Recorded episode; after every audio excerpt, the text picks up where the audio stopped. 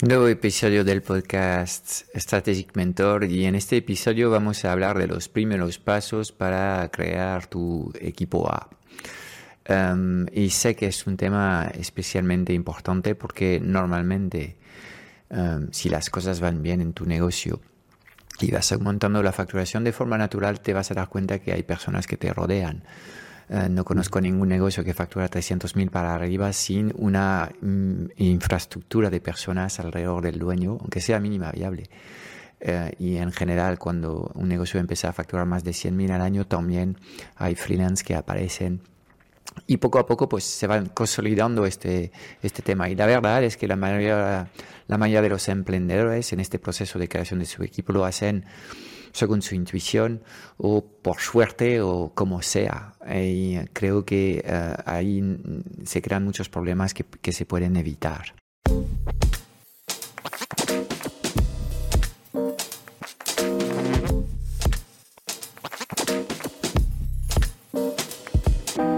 90% de las preguntas que tienes hoy como emprendedor en el mundo digital se centran alrededor de una única pregunta. ¿Cómo diseñar una comunicación tan poderosa para poder atraer a las personas correctas hacia tu plataforma digital y venderles sin apenas esfuerzo? Sin un marketing que conecta, no conseguirás transformar a nadie. Esta es nuestra misión, que conectes con tu esencia para que encuentres tu voz y atraigas de forma natural a los clientes ideales que quieres ayudar. Bienvenido en el podcast Strategic Mentor. Te enseñamos el arte de poner tus talentos a brillar para ayudar a los demás.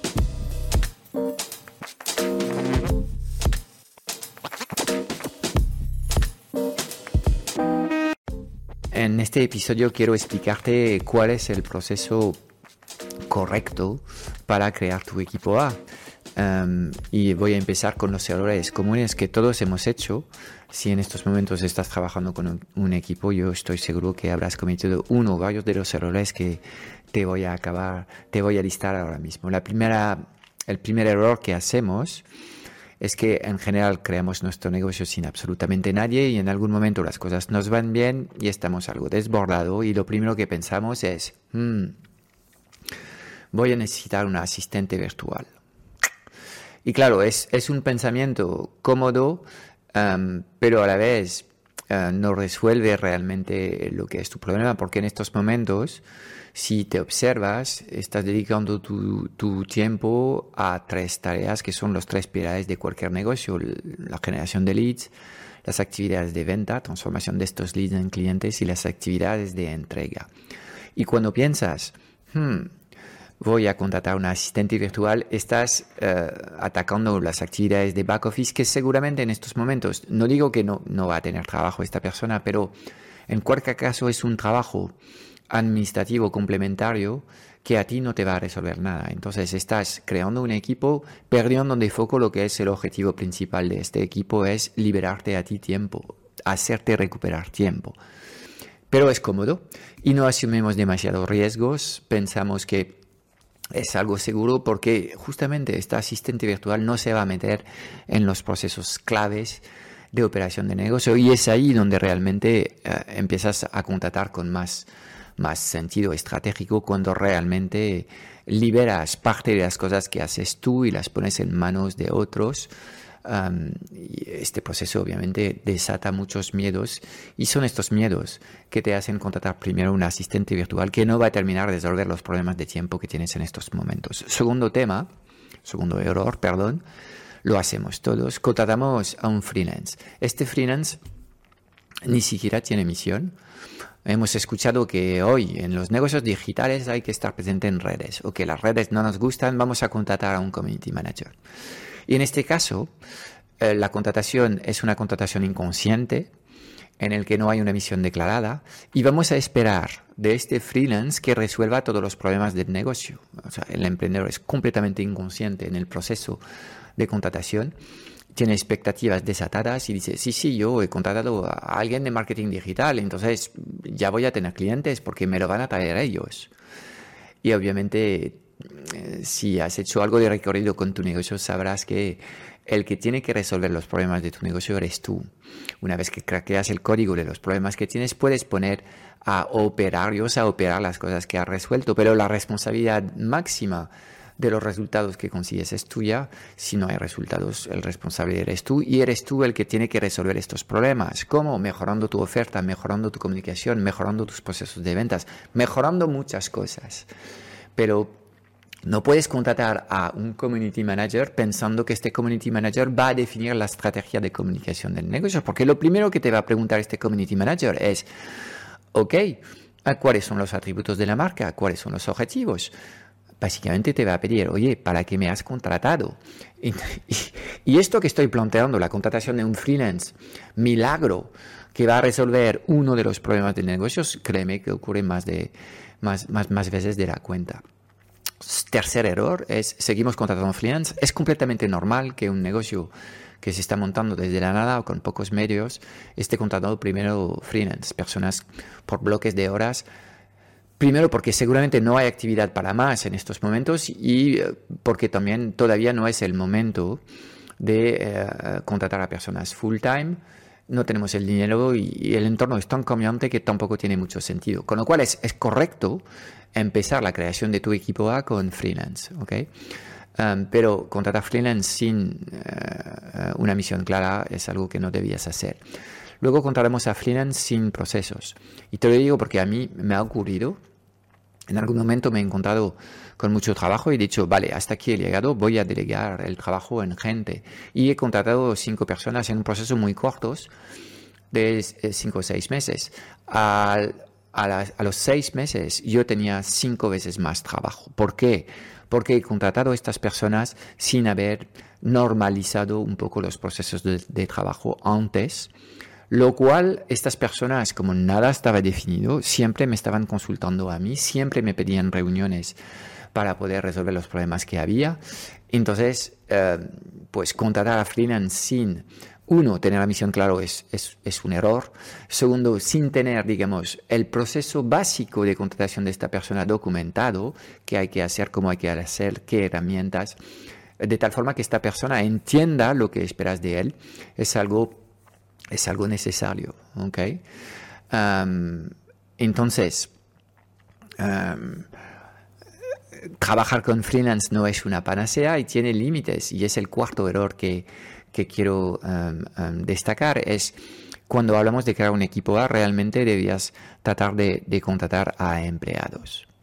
Y yo no digo que no, no exista esta fase transitoria donde trabajas con freelance, pero en fin con un freelance vas a tener un problema, porque solo hay dos casos posibles. El freelance vale. Si el freelance vale, va a tener varios clientes, lo cual hace que llegar un momento no te va a poder ofrecer más de 10, 15 o 20 horas. Y además no va a querer, porque parte de la mentalidad freelance es no depender de nadie. Con lo cual no están interesados en tener un cliente a full y lo cual limita obviamente lo que vas a poder hacer con estas personas y en general los freelance que valen, te ofrecen un super servicio durante X meses y de repente ellos han aceptado demasiados clientes, están desbordados y los estándares se derrumban. Y no hay consistencia en, en, en, lo que están haciendo porque también ellos literalmente se enamoran y desenamoran de los proyectos en los que trabajan y atienden peor los clientes en función de estas, de estas conexiones que pueden tener con los proyectos en cada momento. ¿okay? Entonces, eh, los buenos freelance no tienen eh, capacidad de, crecer en tiempo contigo ni quieren hacerlo. Los malos sí, sí, tienen tiempo, pero es un problema porque estás aceptando a una persona que no es el mejor profesional del mercado. Dicho de, de otro modo, está muy bien que arrancas la creación de tu equipo A con freelance y es normal y natural porque es lo único que vas a poder permitirte. Pero rápidamente debías tratar de eh, buscar a personas que quieren formar parte de tu proyecto a tiempo completo. Primero porque de esta forma podrás tratar de, de, darles una buena vida laboral, porque cuando una persona trabaja para ti 30 horas o 40 horas y además tiene que hacer 20 horas más por líos personales que tiene, imagínate el, follón que se está generando en casa y luego estos follones que tienen que ver con la vida de esta persona, obviamente van a volver retroalimentaros en tu proyecto y vas a tener gente que hace burnouts, gente que está estresada, cuando tú no tienes ningún medio para arreglar esto porque básicamente estas personas están trabajando demasiado en estos momentos y han aceptado demasiados clientes. No puedes resolver los problemas que hay.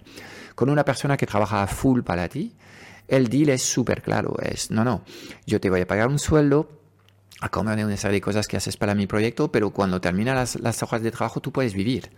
De alguna forma, si piensas en la sostenibilidad de la relación que estás creando con un, un colaborador, a mí no me gusta la palabra empleado, un colaborador, porque un colaborador es un co-creador, es alguien que te ayuda a crear. Un colaborador, em, pues obviamente puedes de alguna forma darle un mejor entorno de trabajo de tal forma que su aportación en el proyecto sea mucho más eh, sostenida en el tiempo. ¿okay? Entonces, cuanto antes abordas la realidad de crear un equipo es eh, un equipo de colaboradores, antes realmente vas a poder estar trabajando en, en, lo correcto.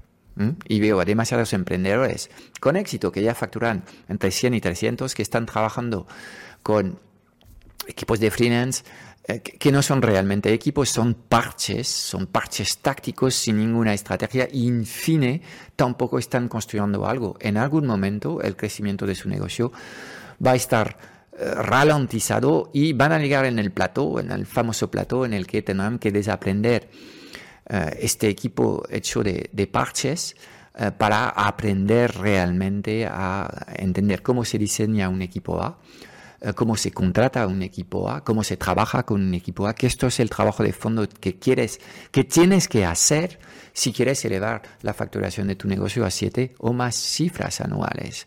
Este trabajo te garantizo que es lo que te espera. Entonces, cuanto antes lo afrontas y te preparas, mejor. ¿De acuerdo? Y menos tiempo estarás atrapado en este plató en el que nos terminamos todos enjaulado en las limitaciones del modelo actual que operamos. ¿Ok? Vale, entonces, ahora que entiendes que cuando hablo de equipo A, realmente estoy hablando de un equipo de personas que trabajan a tiempo completo para ti y que realmente entre, entre tú y estas personas podéis crear un legado eh, increíble, eh, ahora, ¿cómo no hay que eh, abordar este proceso? La primera cosa que quiero decirte es no lo hagas buscando información en los MBAs o en una escuela de negocio. Porque ahí cuando haces esto lo haces de forma estratégica, te van a hablar de organigramas, de organizaciones, y vas a ver cajas, y vas a decir, ok, bueno, más o menos esto es lo que hay, así se modeliza una empresa, relativamente fácil. Un bloque de atracción, un bloque de venta, un bloque de entrega, algunos servicios de back office administrativos y una capa de procesos o sistemas de información y ya está. Más o menos todas las organizaciones están diseñadas de la misma forma. Pero esto es quedarse en la superficie. Realmente crear tu equipo es un proceso completamente distinto que tiene que ver con un trabajo de introspección. En unos segundos te, explico lo que, lo que hay que hacer y cuáles son los pasos que tienes que dar para ir diseñando tu, equipo A. Pero si te parece, déjame terminar con, con los errores típicos que los empresarios hacen cuando contratan siguiendo la literatura de, de las escuelas de gestión. Entonces, cogen un organigrama que es una respuesta enlatada universal y la tratan de aplicar a su propio negocio. Y luego eh, se dan cuenta en el proceso de creación del equipo que eh, los procesos de, contratación de personal son, a menudo unas reuniones entre dos mentirosos y que los dos sobrevenden em, lo que son los, las, competencias o las bonanzas de los dos de las dos partes. Y cuando entiendes mejor eh, esta dinámica obviamente vas a empezar a contratar de forma distinta. Vas a contratar primero haciendo pruebas técnicas que te permiten comprobar las, las competencias que te anuncian. ¿okay? Eh, y de esta forma vas a dejar de contratar, digamos, mentirosos. Eh, y esto es un buen primer paso. Y luego um, um, tratarás de entender por qué eh, contratas personas competentes, personas que parecen buenas personas, pero a los seis meses, cuando termina el periodo de prueba, ya de repente eh, estas personas ya no rienden. Y es súper común este tema y eh, es porque te falta una pieza. Hasta ahora has incorporado en tu proceso de selección, digamos, la evaluación de competencias, pero no has completado este trabajo con un test de personalidad, y tendrás que saber cómo utilizar estos tests, porque la personalidad de cada persona es neutra. lo que tenemos que evaluar es cómo esta personalidad, este, esta forma de actuar por defecto que lleva en la sangre y en, en, las, en, los, en los genes, esta persona, cómo es compatible con la cultura de la empresa. Y ahí, obviamente, hasta que entiendas realmente qué hay detrás de esta palabra, la cultura de la empresa, estás contratando personas que son competentes, pero que son incompatibles con la estructura y la forma de trabajo que tienes en tu organización, con lo cual a los 3, 6, 9 o 12 meses estas personas terminan por tener una bajada de rendimiento y o los despides o estas personas se van porque realmente no están conformes ni, felices en tu organización. Entonces, ahora que te he listado eh, grandes errores eh, de eh, contrataciones que hacen emprendedores y que hacen empresarios, Em, siguiendo literatura de, las escuelas de, gestión, ahora vamos a ir viendo un poco cómo hay que hacerlo. Entonces, si no es así, ¿cómo hay que hacerlo? Entonces, primera idea es que en vez de buscar una respuesta externa, yo, el proceso es un proceso interno en el que el fundador tiene que ser capaz de conocerse mejor. ¿Qué significa esto? Dos cosas tienes que encontrar tu zona de genialidad. Y la zona de genialidad se compone por, por básicamente tus talentos, donde más aportas valor, pero también donde más entusiasmo encuentras. Y es sumamente perturbador para un, un empresario eh, detectar cosas que hace muy bien, pero no le entusiasman. Entonces vamos a tender a no delegar estas cosas y es un error.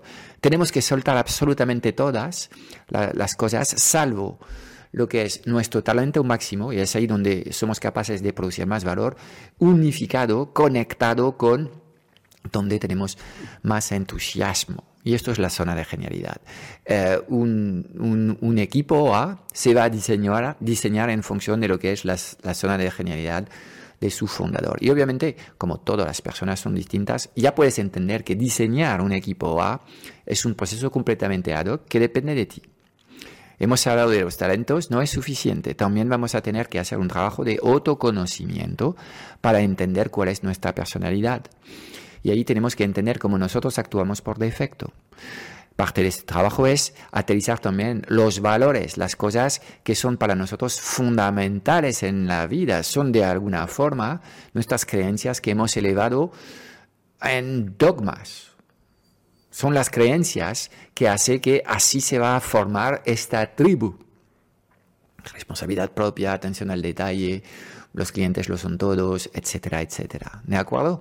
Pero esto empieza por un trabajo de psicología donde te entiendes, entiendes cómo funcionas, intro, extrovertido, em, estabilidad emocional o volatilidad emocional, Em, profesionalidad o, mm, bueno, mm, menos profesionalidad, creatividad, inteligencia, todos estos aspectos, de alguna forma las personas no te pueden engañar. Si estás trabajando con pruebas de personalidad que son las correctas, vas a obtener respuestas, ¿de acuerdo? Y ahí, eh, de nuevo, no tendrás que juzgar al, al candidato, no tiene sentido. Es ir viendo cómo este candidato con esta personalidad es compatible o no con la organización y con el puesto de trabajo. Un ejemplo concreto que vas a entender. Nosotros cuando buscamos un trafficker, no buscamos una persona creativa.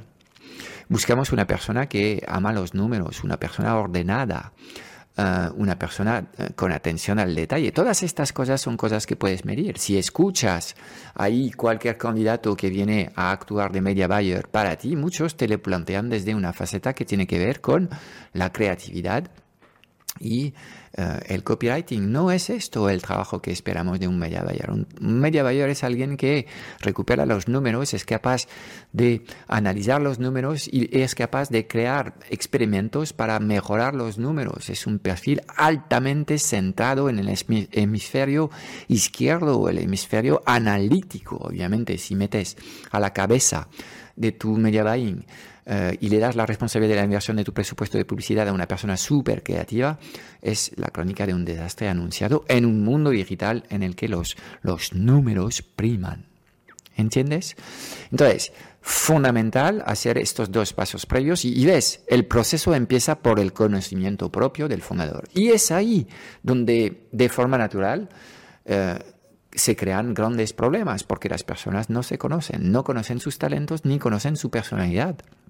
Y obviamente, hasta que mejores la claridad que tienes sobre tú mismo, no vas a ser capaz de saber, ok, ¿cómo completo mis deficiencias? Hay una frase que dice, vales básicamente lo que es, um, lo que te permite uh, tu, um, tu, estándar más bajo.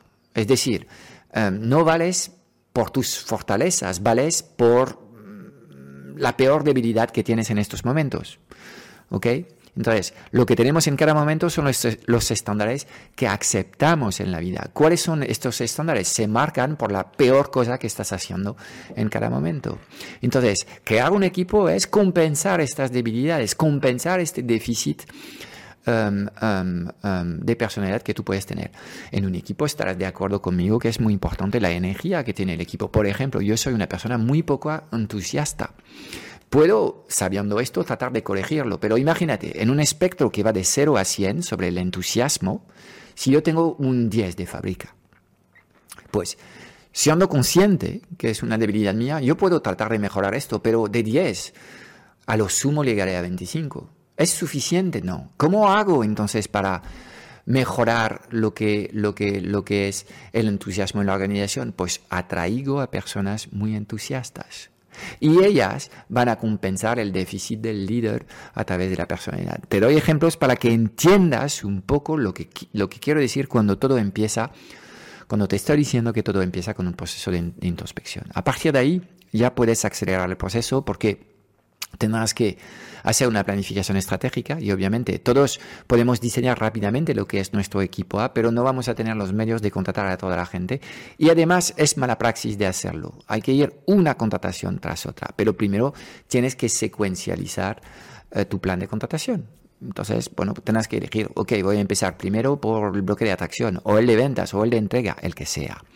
Luego te centras en contratar un profesional tras otro, entiendes lo que es la cultura de tu organización, la defines y la vas buscando en absolutamente todos los, los hitos de tu proceso de contratación. En tu funnel de contratación desde el primer momento, en la forma en la que se redacta la carta de motivación, en la, la expresión de las personas en el vídeo de presentación, en eh, el primer escaneo, la primera entrevista con algún colaborador tuyo, en la segunda entrevista, tienes que buscar los rasgos de la cultura.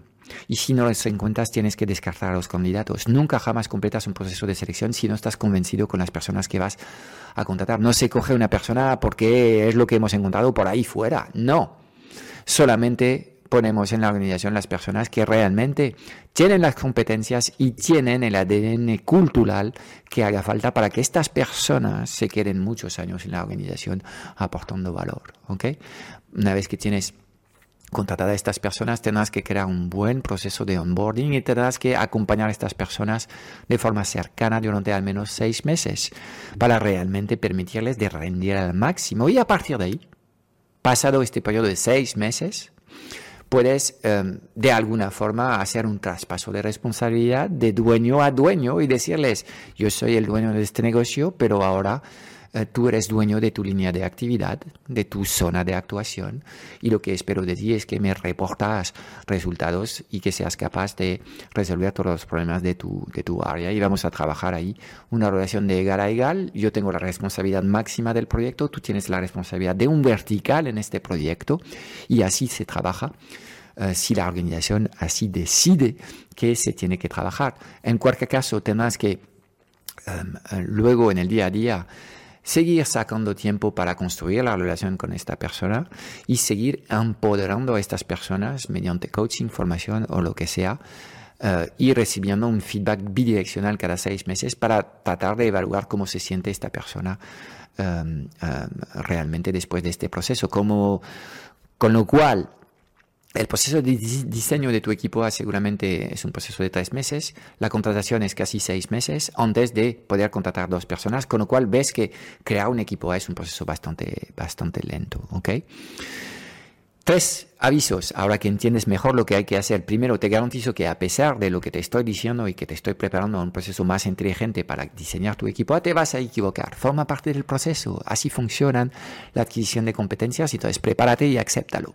Dos, equivocarse y eh, contratar a una persona errónea eh, en un proyecto pequeño es, un lujo que realmente no, no, podemos permitirnos. Con lo cual quiero que abordes esta fase de contratación de personal desde la máxima seriedad y el máximo profesionalismo. Entonces, fórmate. y luego trata de elevar tus estándares para no meter la gamba, porque son errores muy, muy caras. Y tres, quiero que uh, tratas de amar a tus colaboradores de forma incondicional y em, en algunos casos algunos colaboradores que han aportado durante años en tu proyecto se van a ir. Tendrás que despedirles em, desde el amor y el cariño y desearles lo mejor eh, para su nueva aventura profesional y agradecerles todo lo que ellos han aportado en tu proyecto. ¿okay? Lo digo porque tengo muy muy fresca la salida de dos de mis em, colaboradores más cercanos, Borja y Fran, que saludo en, en este episodio y obviamente eh, les he deseado a los dos absolutamente lo mejor en, estas nuevas aventuras profesionales y les he agradecido todo el tiempo, el cariño, el esfuerzo, las neuronas que se han dejado en mi proyecto durante todos estos años. ¿De acuerdo? Con lo cual, todo este proceso está en tus manos y tú puedes crear un proyecto empresarial completamente único y atractivo que va a hacer que las personas no tengan ganas de irse y cuando las personas toman decisiones de irse, bueno, puede que sea dependiendo un poco de sus circunstancias personales, pero obviamente también para ti es un momento de reflexión sobre, ostras, si yo hubiese eh, hecho mejor mi trabajo como líder, quizás hubiese creado un proyecto más entusiasmante a nivel de su visión, a nivel de, las operaciones en el día a día, de tal forma que estas personas no habían sentido la necesidad de eh, salir del proyecto en estos momentos. Y bueno, nunca sabrás realmente qué ha pasado, pero yo creo que es sano que tú te centres en las cosas que están en tus manos y desde la, perspectiva del líder lo que está en tus manos es crear un proyecto completamente uh,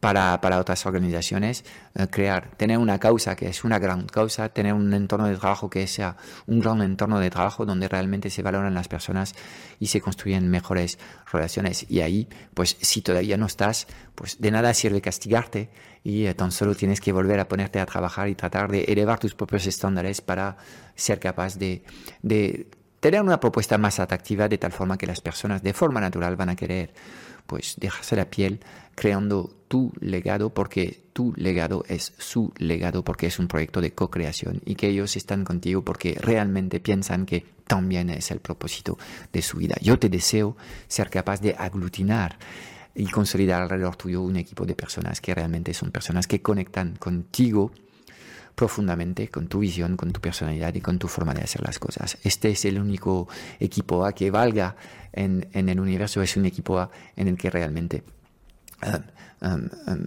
puedes contar con él durante muchos años. Y es la forma de ir creando este equipo A, buscando las personas correctas.